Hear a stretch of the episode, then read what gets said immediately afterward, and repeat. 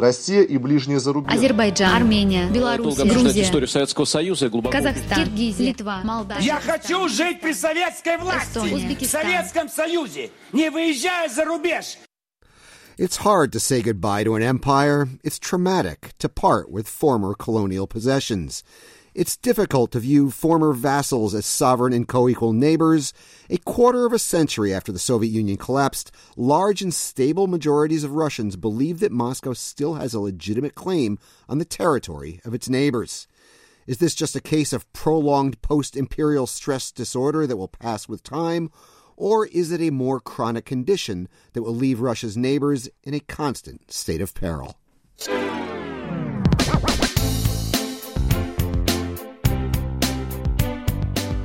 Hello from our broadcast headquarters in Prague, and welcome to the Power Vertical Podcast. My name is Brian Whitmore, author of the Power Vertical blog here at RFERL. Joining me here in the studio is co host Mark Galeotti, a senior research fellow at the Institute of International Relations in Prague, head of its Center for European Security, and a visiting fellow at the European Council on Foreign Relations. Welcome, Mark. Hi there. And also joining us here in the studio is journalist Anna Arutunyan, author of the book The Putin Mystique Inside Russia's Power Co- Cult. Welcome back to the podcast, Anna, and welcome back to Prague. Thank you. Great to be here as Great always. to have you. So the, the the new Pew Research Center poll came out uh, this this year, the annual poll of Russians, and the results were, I would argue, both alarming and encouraging. Um, in the alarming department, as I noted in the intro, some sixty percent say that Russia has a legitimate claim to the territory of its neighbors. Now. That number's been pretty stable um, since 2002, although it was as low as 26% in the early 90s. In a number that initially looks disturbing, some 59% say the breakup of the Soviet Union was a bad thing. But that figure is actually down 10% from 69% in 2015. Moreover, the percentage of Russians who say the Soviet breakup was a good thing has nearly doubled from 17% in 2015 to 31% now. And in the encouraging department, nearly two thirds, 65%, say Russia should focus on its own domestic problems rather than looking abroad. And in the mildly encouraging department, while 80% of Russians still view NATO as a threat, just 41% see NATO as a major threat, down from 50% in 2015. And the percentage of Russians who say that NATO is not a threat at all has risen from 10 to 16%. Mark, what do you make of these somewhat contradictory numbers? Yeah, I think in some ways they are perversely encouraging. Perversely um, encouraging. Yeah, exactly. Because look, are are they from from certainly from a Western point of view the kind of figures we'd like to see from a large nuclear armed neighbour? The answer is no, of course not. But I think we should put them in both a long term and a short term perspective. The long term perspective is, as, as you indicated, the fact that Russia is still grappling with the end of empire, the end of superpower status. And we know that takes a long time, he said as a British passport holder. Um, you know, I mean, Well, hold, hold on, because I knew you were going to go there. I knew you were going to go there, but 25 years now. Now, where was Britain 25 years after Empire? 25 years after Empire? Well, obviously, it depends quite when Empire ended, but we know we're talking about the mid 70s. I mean, this is still a Okay. period in which actually Britain felt that it, it, it it should and could play a substantial role. Um, um, sort of That, that, that, that's fine. Could and should play a substantial role is fine. Having designs in the territory of your neighbors is not yeah, so but the, bear in mind the big, big difference is between a contiguous land empire and Mm-hmm. your sort of classic, uh, you know, place where your empire happens overseas. Far, see, in both France and Britain were very fortunate in those terms. Mm. They could disengage from empire and look with equanimity as, say, Rhodesia and then Zimbabwe. Hey, how, about, how, about, how about. Austria in the 70s? Well, Austria was definitely not. I think. I think it's fair to say Austria did not de-empire in 1950s. Um, I mean, you know, Austria was basically its empire was was, was, thoroughly sort of shattered By by, the end of the First World War. Exactly. Um, you know, and, and so I, I think I think there there is a difference, and actually, it's worth mentioning after all that Austria. Austria gives birth to Adolf Hitler. So, you know, I mean, I think we, we have to accept that this is going to be a traumatic process, particularly in the Uh, no, I'm just trying to get the sense of is this a long, when we're looking at this in Yeah. historical terms, is this a long time or not? It's been a quarter of a years, century. What twenty? Yeah, but twenty-five years. I mean, that- generation's that's, grown up. Well, that exactly. That's basically like one political, true political generation. You know, if one looks at Putin, Putin is a product of the traumatic end. Mm-hmm. You know, he's a product of the 1990s. He's a product of the 1980s. He, you know, he's a product of the collapse of East Germany. I mean, you know, very much that those were his Yeah. um, sort of politically formative Mm-hmm. experiences. It's precisely the next generation that's going to be the really interesting one. Mm-hmm. Um, but anyway, so so that's the sort of you know the, the kind of the one. I mean, I, you know, the I'm, I'm- I'm not saying it makes these attitudes okay. I'm just saying it helps explain them, particularly in the context of the fact that the Soviet Empire, like the Tsarist Empire, was one where there was much more interpenetration of cultures and peoples. But also the, the short term context. I mean, it's fascinating if one looks at the extraordinary toxic, bilious propaganda campaign that has been waged, especially since 2014, to try and convince Russians, firstly, that they are indeed an imperial nation who have been given short shrift by modern geopolitics, and secondly, that in fact the big bad West is behind every attempt to de- destabilize or whatever. I mean, I, I, for me, I think it's fascinating, and, and get, what an example of failed effort.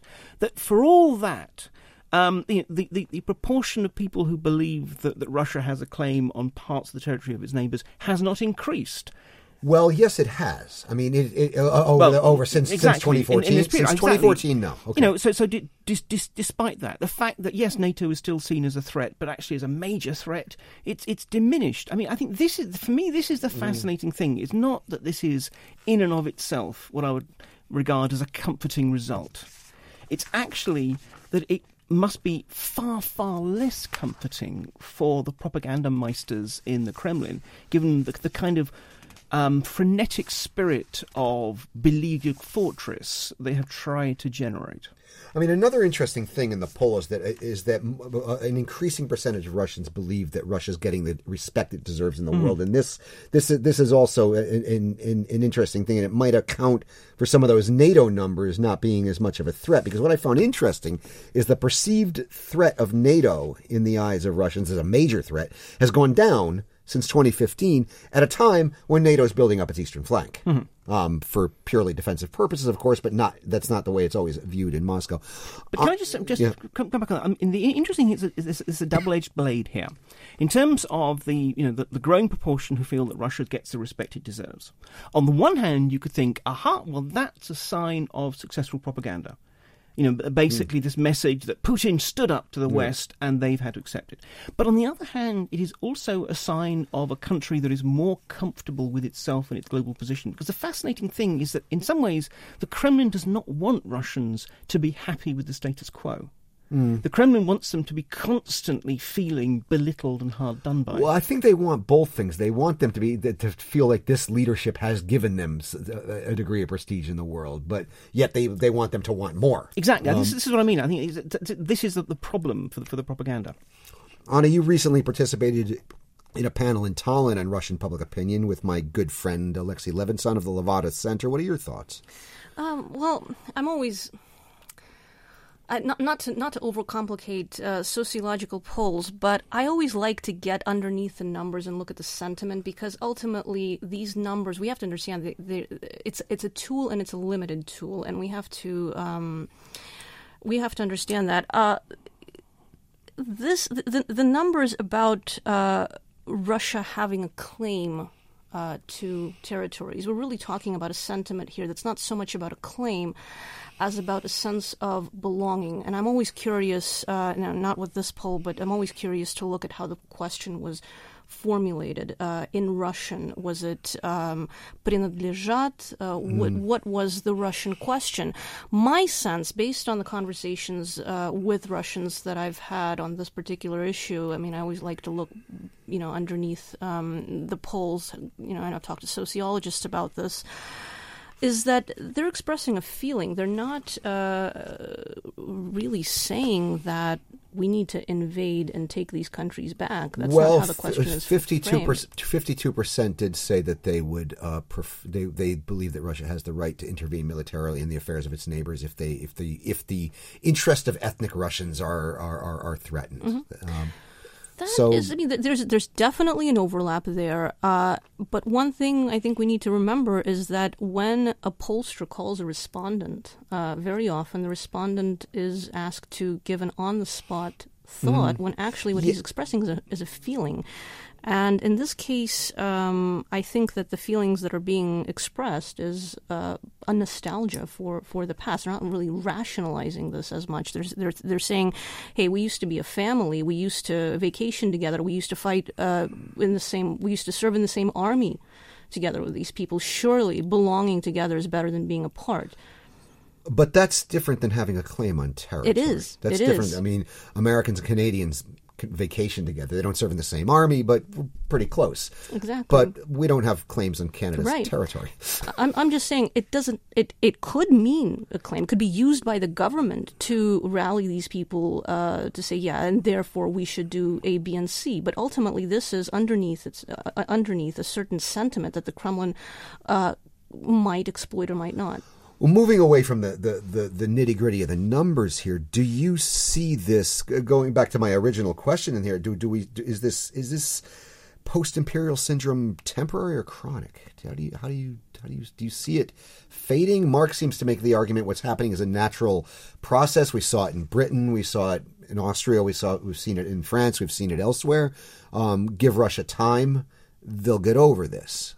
Um, I actually, when I look at this kind of historically, I mean, you look at post World War One, the British, Ottoman, Austro-Hungarian, and Russian empires essentially, if not completely broke up, moved very close to breaking up in all cases. But only the Russian one was fully installed, re- restored, and even enlarged. Ninety-one, that one collapsed again, and now we're beginning to see. I'm beginning to wonder how chronic this is. It, it I think it's it's a problem because of the government propaganda. Mm-hmm. Uh, these now, what I said about these sentiments, they're there and they're going to be there, and uh, there is a way that the government can sway these sentiments, give them vindication, validate them, and turn them- them into something else. I think part of the problem. What has not been letting this empire die and the hopes of its resurrection is again this idea this this back and forth game by the Kremlin of either saying that um, the breakup of the Soviet Union was a geopolitical catastrophe and then kind of going back Putin will will make statements saying no no no it was bad to be in the Soviet Union. And then we have 2014 the, the Kremlin has been going back and forth kind of toying with this sentiment. And that's why uh, at this point it- it's becoming a chronic thing. They're not really allowing uh, the, the way the state is toying with the idea of empires not allowing these these sentiments to gradually turn into something else Mark, what are you writing about there? Um, I, mean, I was just I was thinking here, sort of historically. I mean, actually, it, it was World War II that really was the death knell, death knell for the British and French empires. But if one looks at the post-war World War One, um, Austria and the Ottoman Empire. I mean, in some ways, these are all you know empires that were already dying. It was just, as it were, the war that gave the final sort was of the kick. Russian. The Russian Empire, yeah, but the, the interesting thing was the Russian Empire never really, as it were, got to die. There, there, there, there was this sort of period of sort of um, chaos and anarchy around 1917, and then the, the, the Russian Civil War was really a process of reconstruction of the Russian state, as, as the Bolsheviks not only resisted and defeated all their various enemies, but they actually reasserted control over much of not all, obviously, but, but most of the Russian Empire. They, they lost Poland and such like. Um, so, I mean, in some ways, what we didn't get after um, the First World War and the collapse of, of the Tsarist Russian Empire was actually the, the formation of stable new states.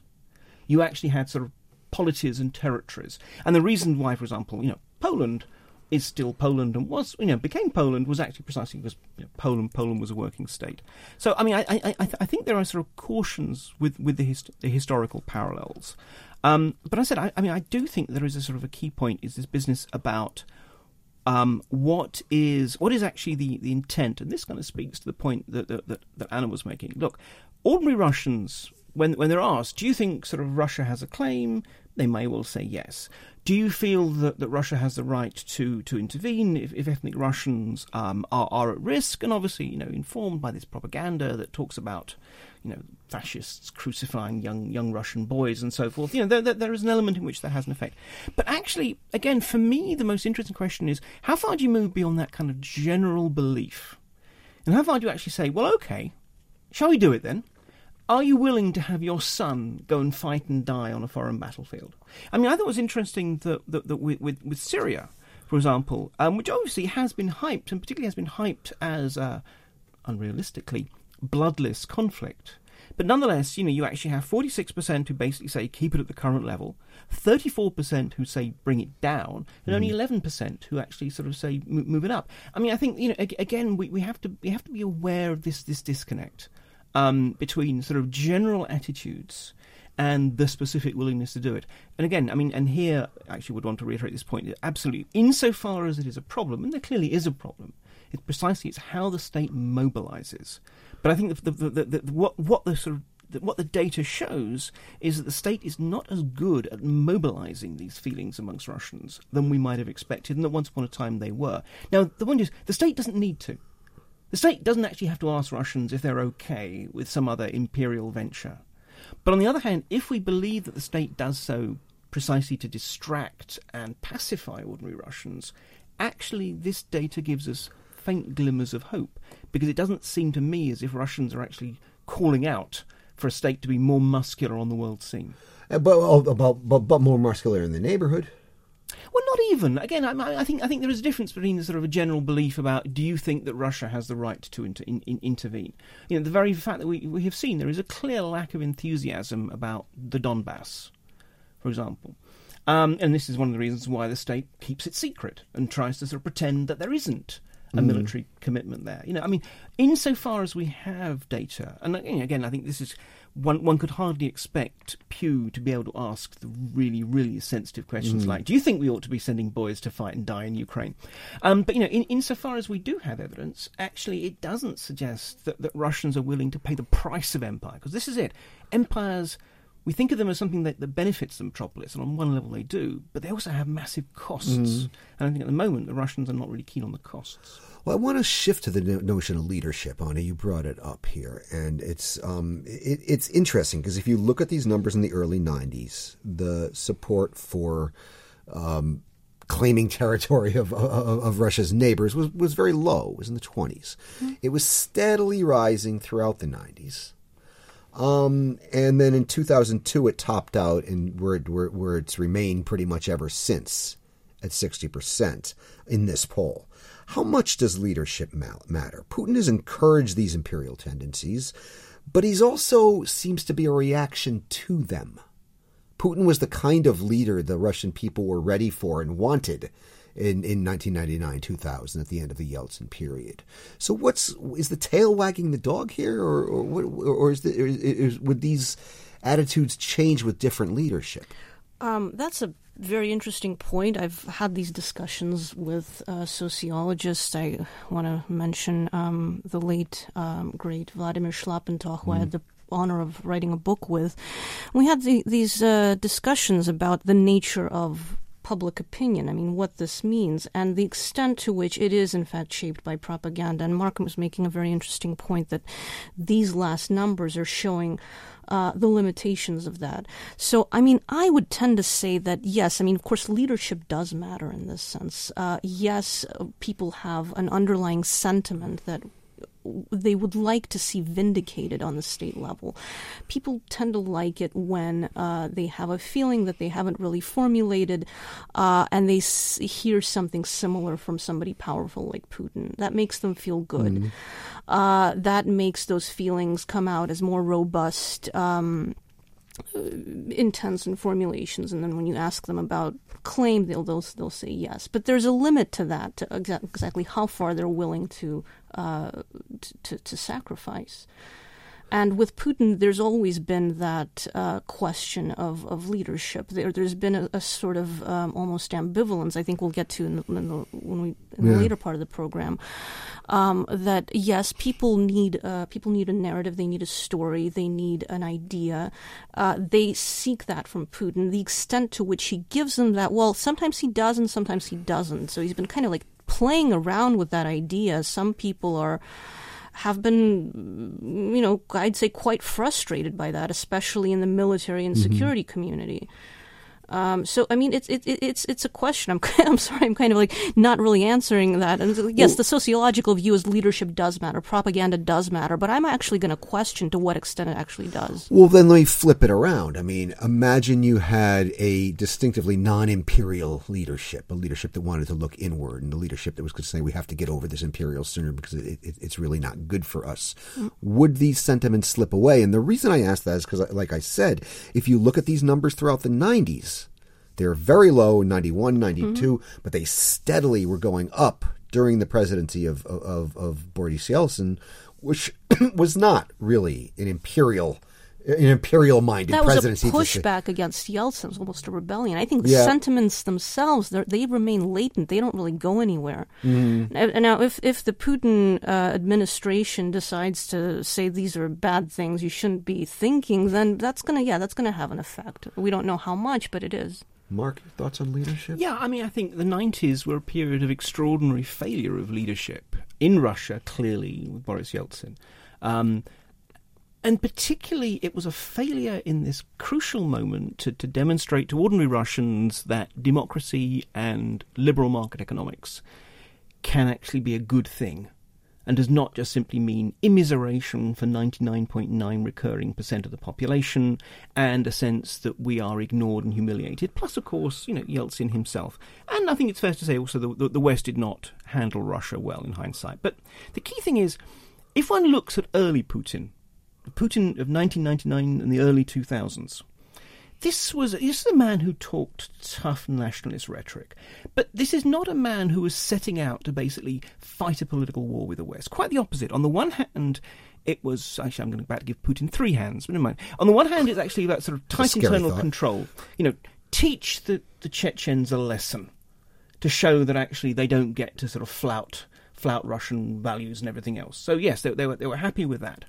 They wanted a Putin who could make Russia feel respected because there had been this extraordinary, frankly, embarrassment of, of the Yeltsin years, the, the sort of Yeltsin, the, the, the drunk, and so forth. Everyone, everyone knew it. So there was that sense that not that we needed to be tougher than the West, but we just didn't need to be embarrassing. And the third element that, that, that, that Putin was offering, though, ironically, was actually at the same time the sense that we can actually have a proper relationship with the West, not as supplicants, but as partners you know, early Putin, there, there was the talk about potentially joining NATO. Mm-hmm. There was talk about closer sort of interconnections with, with, with, Europe and so forth. So, you know, it wasn't that there, there, had been a sense that in the Yeltsin years, um, Moscow was willing to, to basically sell anything, give anything up to the West. I mean, I don't, mm. I don't buy it myself, but I think that that was the sort of the sense, and therefore, there, obviously, there was this kind of backlash.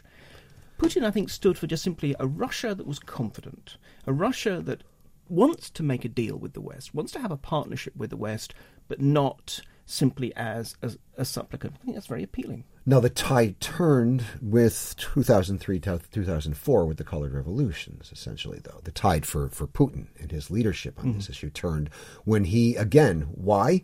He felt this was an encroachment by the West into his sphere of influence. Um, the basically the Ukrainian and Georgian civil societies rising up and saying we want better governance in his eyes, was a Western encroachment. So, so that the, the, the tide turned there. So the, these these sentiments were latent in Putin as well. I would argue. Sure, but I think it's and it's worth mentioning though that in those days we didn't have a Donbass. Of course, Russia continued to try and you know influence and, and so forth. I mean, I, I'm certainly not in any way trying to whitewash what they did. But the interesting thing is that actually then Moscow was in many ways a lot more measured than now. I mean, I think what yeah. we have seen. oh no, that's the point where the tide began to turn. And and, and look, and, and I think Putin, like so many authoritarian leaders, becomes at a certain point a caricature of himself. Um, but the point is, because this is not a democratic society, um, you know, actually, so much of policy really just reflects what's going on between Putin's ears rather than than, than anything else. But yeah, I mean, absolutely. I mean, we we have seen elements. Putin was never going to be the West's friend. But on the other hand, in the early days, there was at least a certain promise that he could be the kind of the neighbour whom you may not really like, but at least kept his side of the garden clean, mm. didn't um, encroach onto your side, all that kind of thing. Just basically, you know, we each go a neighbor to whom? To the Ukrainians, the Georgians, the Baltic states, or a neighbor to the west? Well, to, to the west, but in part and parcel. I mean, in the early days, a sense that you know, I mean, part of that was precisely a sense that that, that Russia would not seek to be imperialist. Look, I mean, these thing, things have gone on, but I you know, and definitely Putin himself has.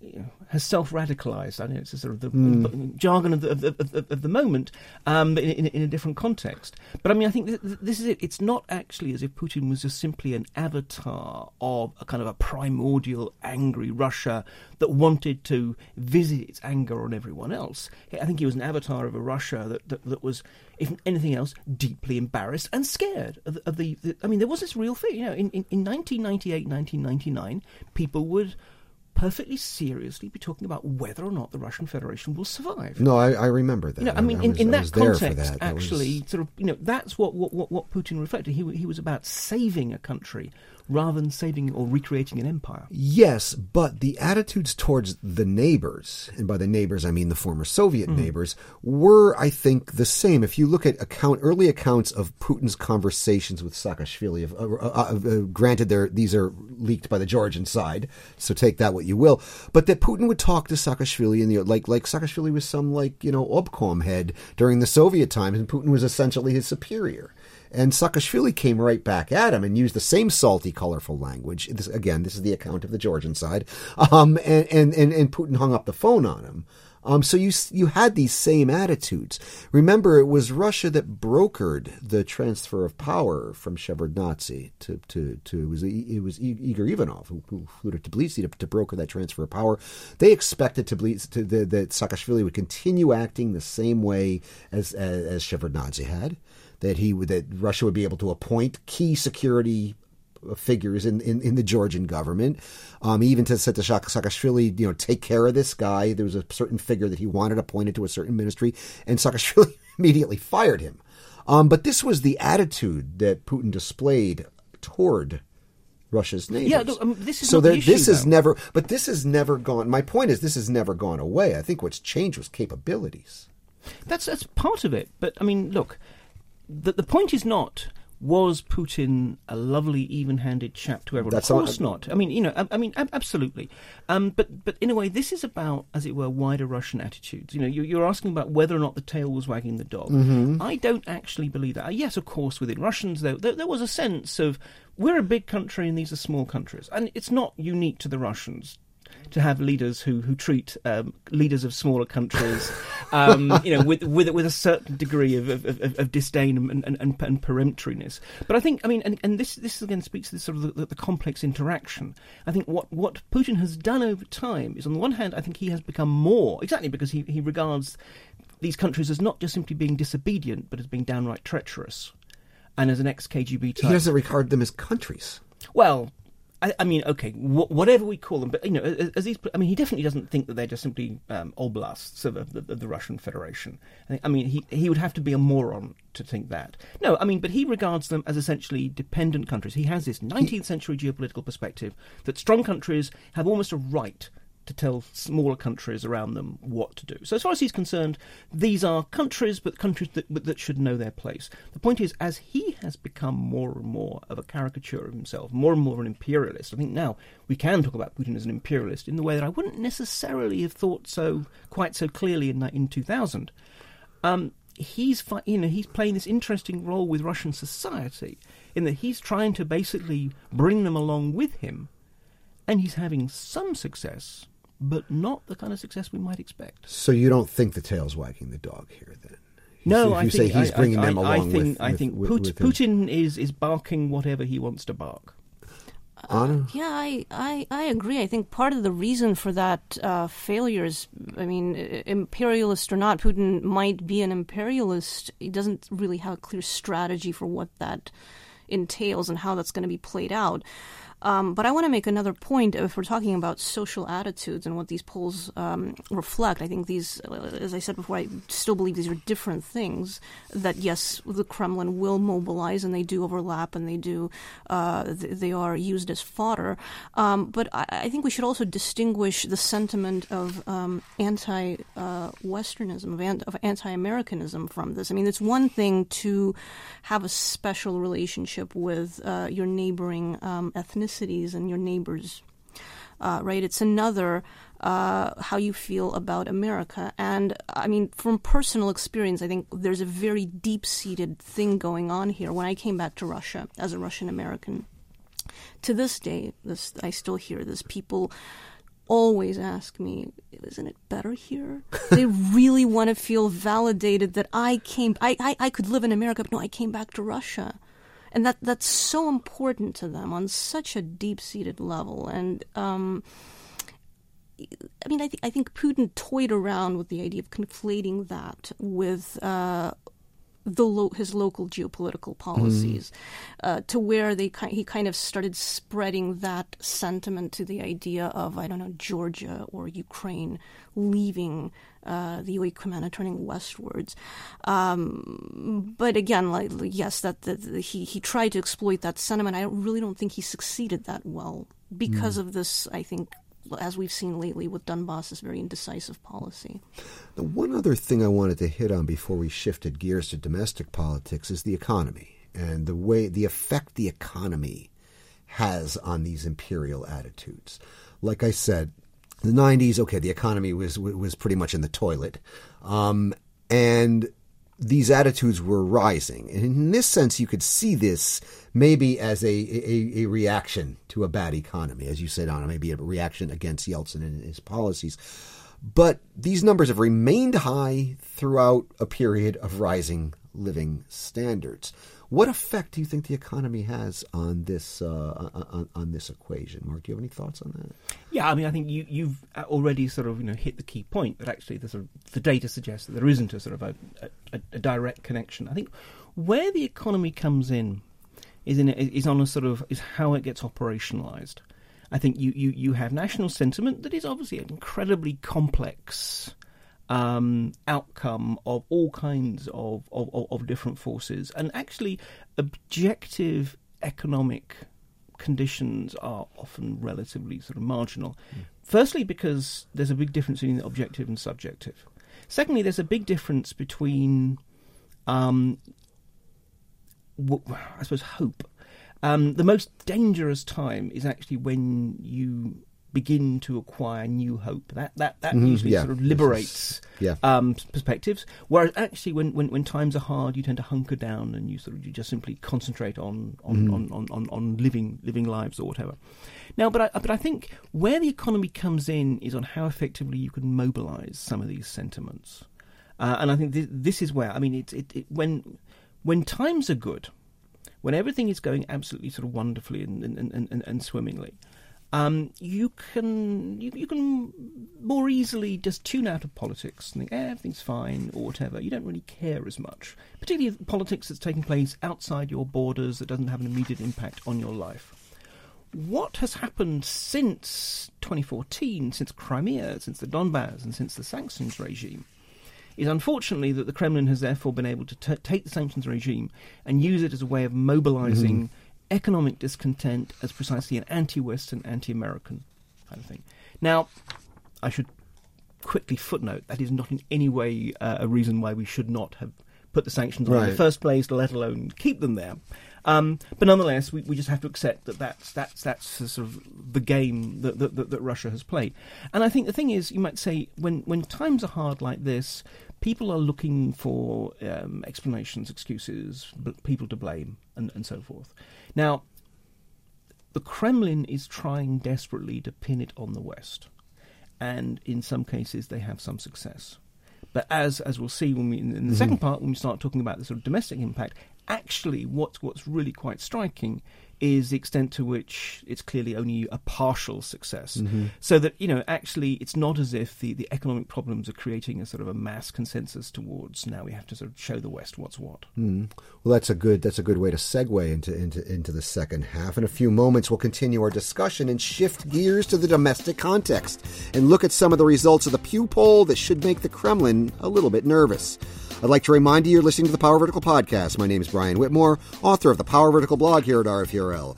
Joining me here in the studio is co-host Mark Galeotti, a senior research fellow at the Institute of International Relations in Prague, head of its Center for European Security, and a visiting fellow at the European Council on Foreign Relations. Also joining us here in the studio is journalist Anna Arutunyan, author of the book The Putin Mystique Inside Russia's Power Cult. I'd also like to remind you you could subscribe to the Power Vertical podcast on iTunes, you could read the Power Vertical blog and watch the Daily Vertical at rferl.org, and you can follow us on the Twitter at Power Vertical. Сегодняшняя украинская власть не том, что готова существует вообще. проблема Украины и Я не отношусь к числу европейских лидеров. История России показывает, что мы, как правило, и, и жили.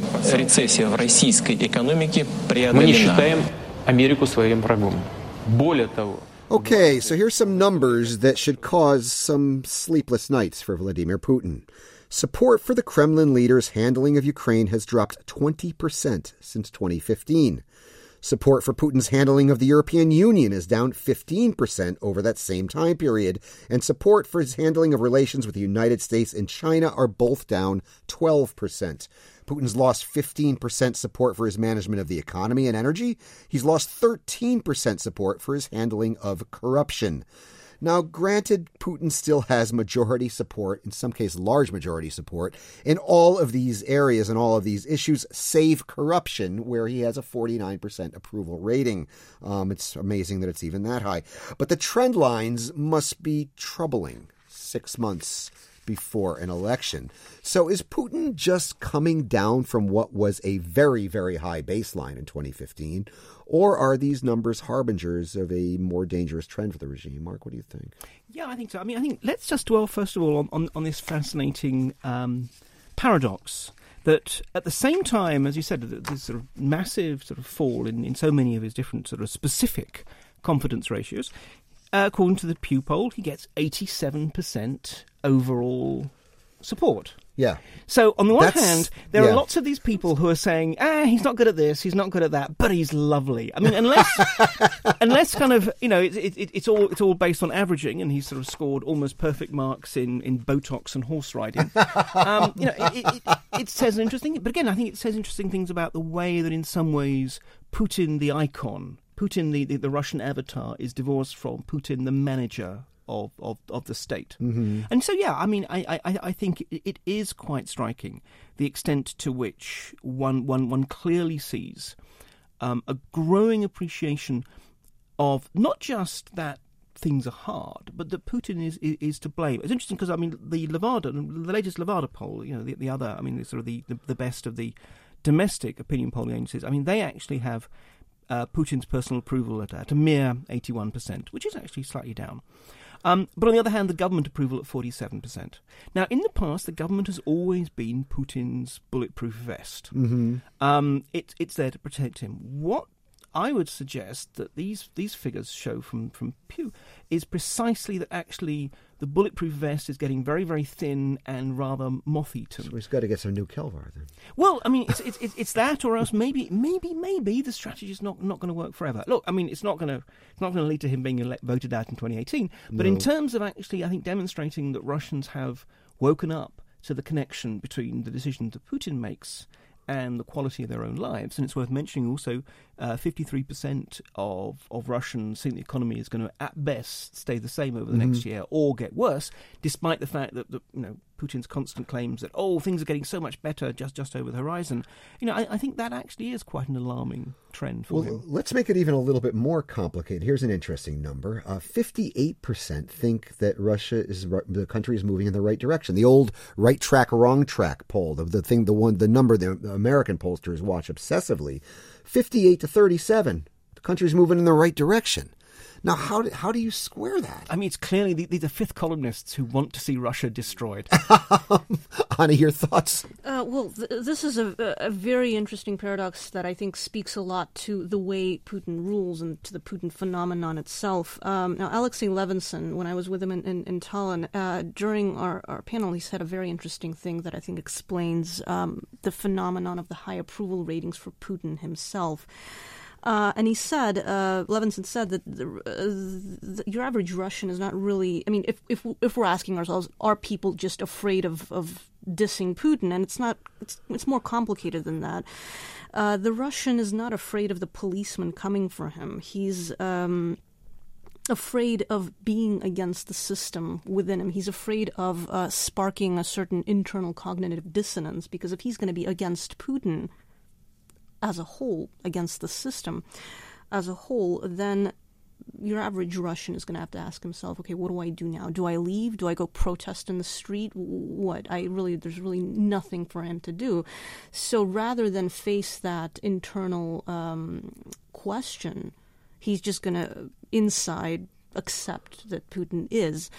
Now, secondly, I think the the fact that uh, Putin's ratings uh, are drop uh, on on issues specifically are dropping across the board. I think that represents a very positive development. It's a very unique development, but it's it, I think it's a very hopeful one. We're seeing a splitting of. Um, issues that it's not all about Putin. Okay, there's this underlying um, approval of Putin. There's this acceptance that he's not going anywhere, that we're not really going to change that. We're not going to make him leave. But we are actually going to start asking ourselves about our agency on specific issues. Mm-hmm. And that that's an issue I think that, that the protest leader Alexei Navalny has tapped into Mm-hmm. and precisely why it's so successful. It's not uh, triggering that internal dissonance that, that the average Russian really can't do anything about. It's actually asking people about things they can do, that they can care about, without feeling themselves betraying Putin or you know asking them questions that they can't resolve. Put another way, and I saw this. There was an article in, in, in Intersection magazine about this this week that how Putin is basically losing his monopoly on what they called uh, symbolic Russia what I would call his he's losing monopoly on narrative. He's losing monopoly on the story, and as he's doing that, like we've said many times in this podcast, Navalny's presenting another story, right? And it's um, as, as I've as I dubbed it last week. Uh, yes, we can, right? Well, yeah, because people are starting to see the possibility of agency, and it's not just Navalny; it's it's it's the people themselves. I mean, they've kind of moved aside from blaming Putin for everything, or on the other hand, um, thanking him for everything. Well, let's let's stick with Navalny a bit here, and I know uh, I, I wasn't planning on going here, but I think I want to go here now. This is where the discussion's going. You you wrote a rather controversial piece this week saying that, that Navalny should stop protesting um, and, and, and move to the next stage of his his uh, his move to new stages of political engagement. What what will spell out your argument for our, for our readers? I think it was a pretty interesting one. Uh, well, uh, yes. I mean, uh, what, what I'm what I'm trying to say here, and I think Navalny's kind of been doing this anyway, is that protests, as they are in Russia, for Navalny, they're going to work as uh, a PR strategy. They're not going to work in and of themselves. Protests at this point in Russian development are not going to really achieve much. They're not going to bring Putin down, and they're not really going to change the political situation. What Navalny's been successful in doing is uh, legal outreach, networking, and generally playing into this new sense of agency that Mm-hmm. Russians can take matters into their own hands what that means is not bringing Putin down, but taking matters into their own hands precisely instead of calling him on the annual hotline to fix the water, actually doing something about it themselves, separating corruption from, from Putin. So working on local issues, Working on working on local issues and saying, okay, look, you don't want to protest against Putin, but you do want to protest against corruption, and that's a very interesting. Uh, there, there are very interesting numbers on that, uh, showing that I think some forty percent supported anti-corruption protests, according to Levada. Um, now, take 20%, or I don't know, if we say Putin's Putin's approval rating is 80 or 87%, I mean, that's a pretty big overlap of people who are who approve of Putin but are willing to protest corruption. And I think that's a, that that that is exactly the thing that Navalny would do best to mm. exploit. Mark, first, do you agree with Anna's argument? And if so, put it into the context of these numbers we're seeing here about Putin, because I think there's there, there, there, there's some there's an avenue to explore here. Pretty- Yeah, I mean, I think this is the interesting thing because I mean, if we if we talk about this sort of struggle of narratives, if I can just flip on that first, 'cause I, mean, Yeah. I, I absolutely agree. But I again, and this is sort of reprising a point from, from, from last week, is you know I don't think this is Putin versus Navalny because there are lots and lots of people who've never heard of Navalny, but who nonetheless have all kinds of other issues. I mean, I think it, it's actually it's more about you might say a weakening of the Putin narrative more and more people, and this is something that I, if I think back to, this is one of the sort of the, the ways that actually the, the old Soviet Union collapsed, amongst many others, beyond just simply the sort of grinding down of its economy, is increasingly people were, were actually looking and thinking, well, this is the propaganda that the regime is telling us. This is my own lived life. Mm-hmm. And I'm just actually realizing that there is a complete mismatch. I may not yet have a new narrative but I certainly can begin to discard the old one. And I think this is the key point. And this is to, to link it to Navalny, whereas I think precisely he's coming into a situation where it's not just simply that, that um, Russians are political comparison shoppers. Saying, Putin, Navalny, tell me what you got and I'll make a choice. Which is, in a way, the classic Western democratic model. It's actually that precisely I think there is a growing proportion who have they, they they might think, yeah, yeah, yeah, Putin, Putin, but nonetheless, I appreciate that the narrative has many, many holes, and therefore they are up for grabs. And absolutely, I think this is the point where, where, where Navalny should, should be moving towards exploiting the very specific issues, local ones and not immediately, obviously, political ones, but ones which actually sort of matter to people's lives, and also doing more to institutionalize. That's the key thing. He needs a political machine. Mm-hmm. And this is exactly how he's going to build it. So, so to link it to the numbers, I mean, it's fascinating. If, if one looks at what Russians were asked, and I, I do apologise to the listeners, there's going to be more figures, but, but we'll try and make sure that next week is once again a fact-free opinion fest. um, but but if- or we'll if- do video and have funny charts and stuff. Absolutely, this is it. I mean, I, I, I must admit, I'm, I'm disappointed that we're not a TV program yet. Um, anyway, um, we we have in terms of when, when Russians are asked what are the main problems facing them, 71 percent it's it's rising prices, 58 percent corrupt political leaders, 54 percent jobs, 54 percent terrorism, and, and so forth, and income disparities, that kind of thing. Well, the fascinating thing is that these are not one. These are not issues which actually, in the main, the state, Putin's state, can fix. Even if actually the economy starts getting better, sure, then we may well see wages Im- improve hmm. and people's job opportunities improve. But, you know, corruption of political leaderships, well, that is baked into the system. There's no hmm. way you can get around that without completely revising it. But yet there tends to be more tolerance of it when the economy is doing well. Well, I when that is, you might say, as a comparison. I mean, in a way, why why that did so well for Putin was because Putin was coming after the hmm. 1990s, and it was all of a sudden, my God, you know, we, we can actually live normal lives. Russians have got used to normal life. I think they're, Yeah. they're, they're no longer willing to say thank you so much for the fact that you know I can repair my car. That's something that they expect as a norm. But in terms of the income disparity, I think that's fascinating that you actually have more than half the population regarding income disparity. I not just I am poor, but I am poor at a time when other people are doing are doing so well.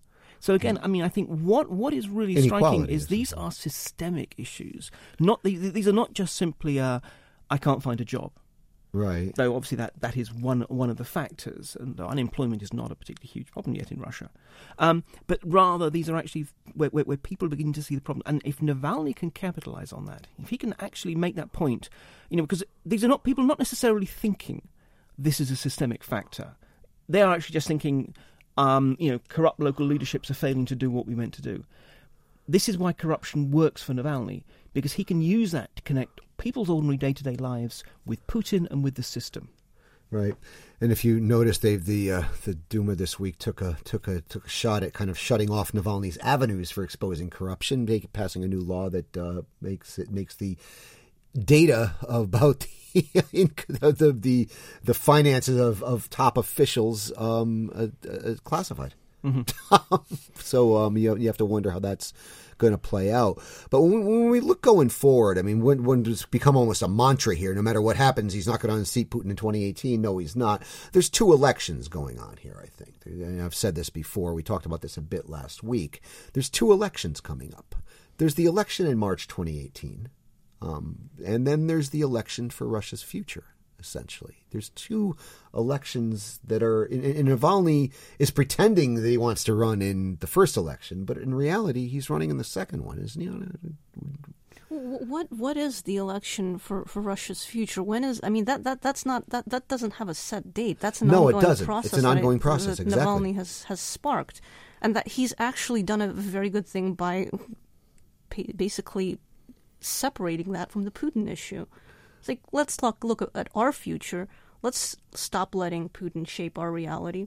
Mm-hmm. Let's take matters into our own hands. And I think he, I, I can't really quote this. I think he, but he did bring this up at a certain interview. Where it's like, you know, there's a certain acceptance of, well, screw this guy.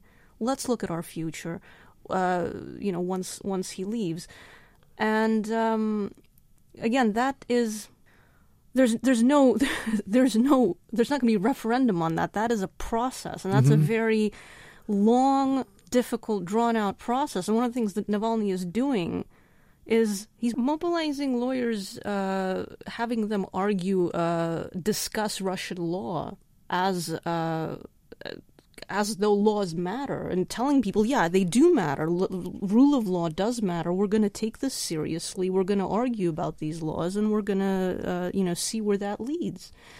Um, and you know, over uh, over a period of time, uh, that is exactly the place uh, from which institutions are uh, built.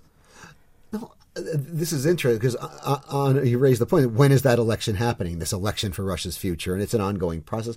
How do you see this process playing out, Mark? This is this is this is this is the story right now in a lot of ways. It's not a story that it's it's really easy to get your get your head around, but this is the key question. It's it's preparing for the post Putin future.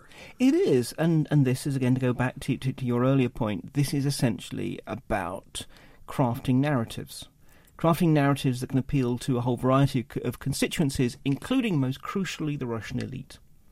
I mean, we, we have to realize that it's it's all very well thinking we want to appeal to the um, you know the masses and give them agency and such like, and that, that is indeed great. But actually, in in the transition period, um, you know, I mean, theoretically, Putin could be toppled. Quite unlikely unless he does something incredibly dangerous. Perhaps more likely, Putin will fall foul of some f- fail- failure of his own body. But probably Putin himself will, you know, actually want to, to pass on the, the, the mantle to, onto someone else. To Navalny, No, no, not not to Navalny. But this is it because so what we're going to be talking about is some is some process which is going to manage an interregnum, not necessarily to Navalny. There's nothing that guarantees that he's going to be one day Russia's president. But you might say the kind of forces that Navalny represents. It's un- it's very very unlikely we're going to see a step change from, from Putinism to Navalnyism. Mm-hmm. We're going to see something in between. And again, if if, if other democratization processes work, there's really one of two things that. I mean, obviously, usually it's an interaction. Sometimes it's the outside world that either we've, we've just conquered you, Germany, here is your new democratic constitution, or more often, you want to join the European Union? Well, here are the rules of the game. Show that you can sort of fit those and, and welcome in. That's highly unlikely to be taking place with, with Russia. Instead, we're going to see this, the other model of democratization, which is actually an elite that realizes that, in fact, democracy gives it a lot more security um, than it had under the old system, and a lot more access as well as legitimacy and so forth. And I think we're already seeing that. I mean, I, I think what I would love to see, and one knows that no one could ever do it, would be a similar opinion poll of precisely not so much the oligarchs, but but the minigarchs, the senior officials, the people who merely have a couple of million in the bank, dollars, not rubles, I should stress. Um, you know, and, and that kind of because I think there we have. I, th- I think you know whenever we do have indications, it's actually that the, the overwhelming majority could not be considered to be fanatical Putinistas. They are essentially pragmatic and self interested. And I think from for many of them, actually, Navalny holds few fears. Mm-hmm. Navalny is in many ways not just the candidate for, you know, a aspiring young student in Omsk. He's also the candidate for the, you know, merely twenty million dollar um, Russian entrepreneur who's been monetizing his position, or I mean, who has who's been monetizing his position, but is now in a state where he doesn't need to anymore. You know, you you want there to be weak police when you're robbing banks. Once you're rich enough to have your money in banks, you want there to be a police force, particularly if you own the banks or whatever. I think you know this is it. There, there are a lot of elites who I think will be perfectly willing to accept a, a, a limited form of sort of a, a slow shift towards a law-based state. Mm-hmm. Because uh, and on the whole, it's, it's precisely it's self-interested elites which tend to pioneer that process. Mm-hmm.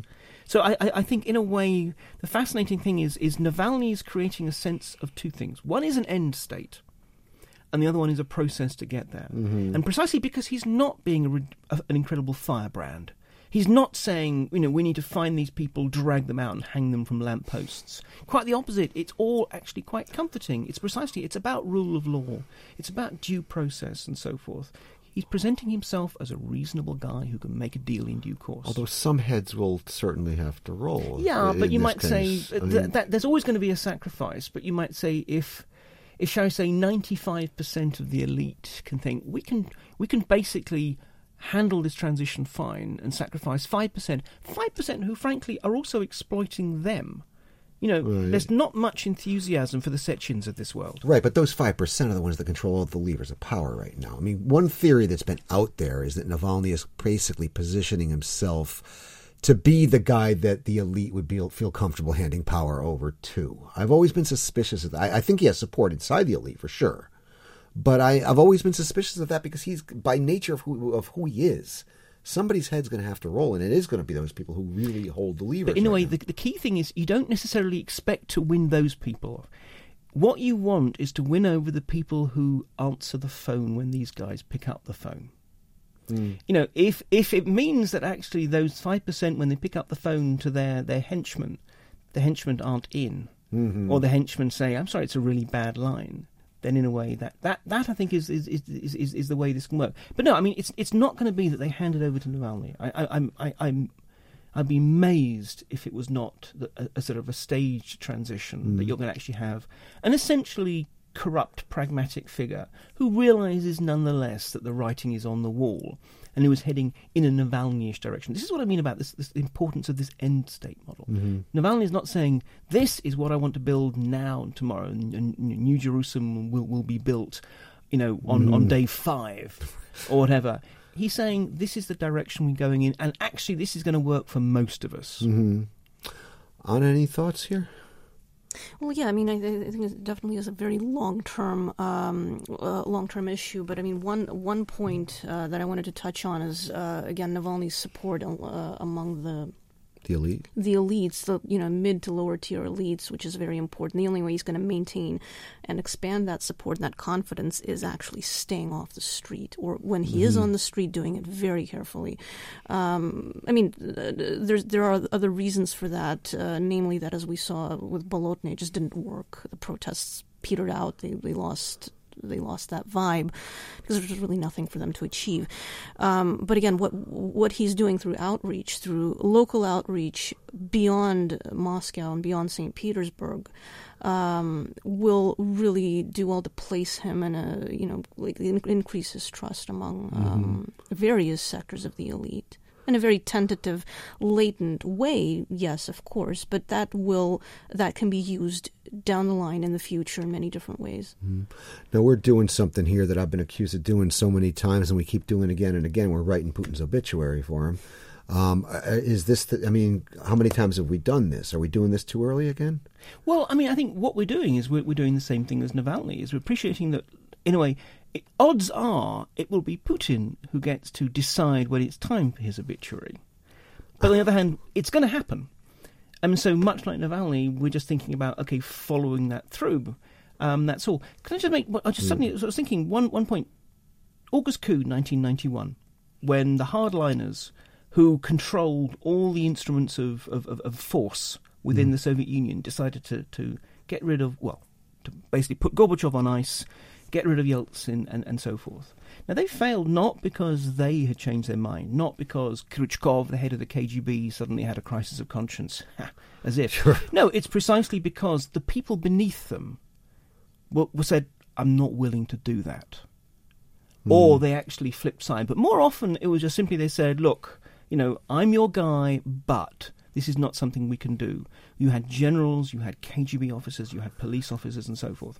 So, I mean, I, and, and that was in a system which, in some ways, is, was, was was much was still much more more rigid. Now, I'm not saying that this is necessarily mm. going to happen, but I'm just simply we, we shouldn't assume that just because someone sits in the big office and has the big phone, that actually they necessarily can guarantee that they can wield that power. Yeah. No, the only caveat I would say there is that Yeltsin did have in his circle people who were KGB officers, military, active duty. And we didn't know that until actually it happened. Really, we we knew about um, you know his his bodyguard Korzhakov, but more generally, it was only when push came to shove that people were actually were, were forced into that position of deciding which side they were going to be. Yeah, exactly, Libyev and so forth. Mm-hmm. Um, but you know, up to that point, if if a week before the August coup, someone had said, "Let's draw a list of who actually would would, would basically would back Yeltsin against the government." We wouldn't have put those names on there, or you know, they would be cast down with so many questions. It's Only when that happens that we know. hmm So, and we won't know until it happens this time. Well, on that note, we'll wrap it up for this week. That's all we have time for today. I'd like to remind you, you have been listening to the Power Vertical Podcast. My name is Brian Whitmore, author of the Power Vertical blog here at RFE/RL. Joining me here in the studio has been co-host Mark Galeotti, a senior research fellow at the Institute of International Relations in Prague, head of its Center for European Security, and a visiting fellow at the European Council on Foreign Relations. And also joining us here in the studio has been journalist Anna Arutunyan, author of the book The Putin Mystique Inside Russia's Power Cult. Thank you both for an enlightening discussion. Always a pleasure.